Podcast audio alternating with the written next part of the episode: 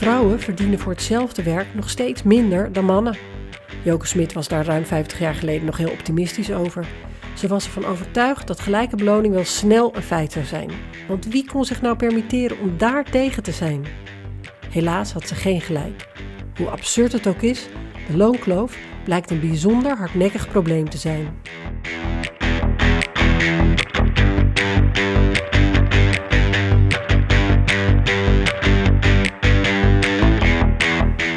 En dus verdienen vrouwen ook vandaag de dag nog steeds jaarlijks duizenden euro's minder dan hun mannelijke collega's. En als jij erachter komt dat jij minder betaald krijgt dan jouw collega, moet je nu nog zelf het gevecht aangaan. Daar komt gelukkig verandering in. Want zowel in Nederland als in Brussel is er wetgeving in de maak die het het probleem van de werkgever maakt in plaats van jouw probleem. Maar waarom is het zonder wetgeving niet gelukt om dit op te lossen? En wat kan je in afwachting van een wet zelf doen? Welkom bij de podcast Omdat ik het verdien. Mijn naam is Julia Wouters en in deze podcast ga ik in samenwerking met Agnes Jongerius en Vera Tax op zoek naar de antwoorden en praktische tips.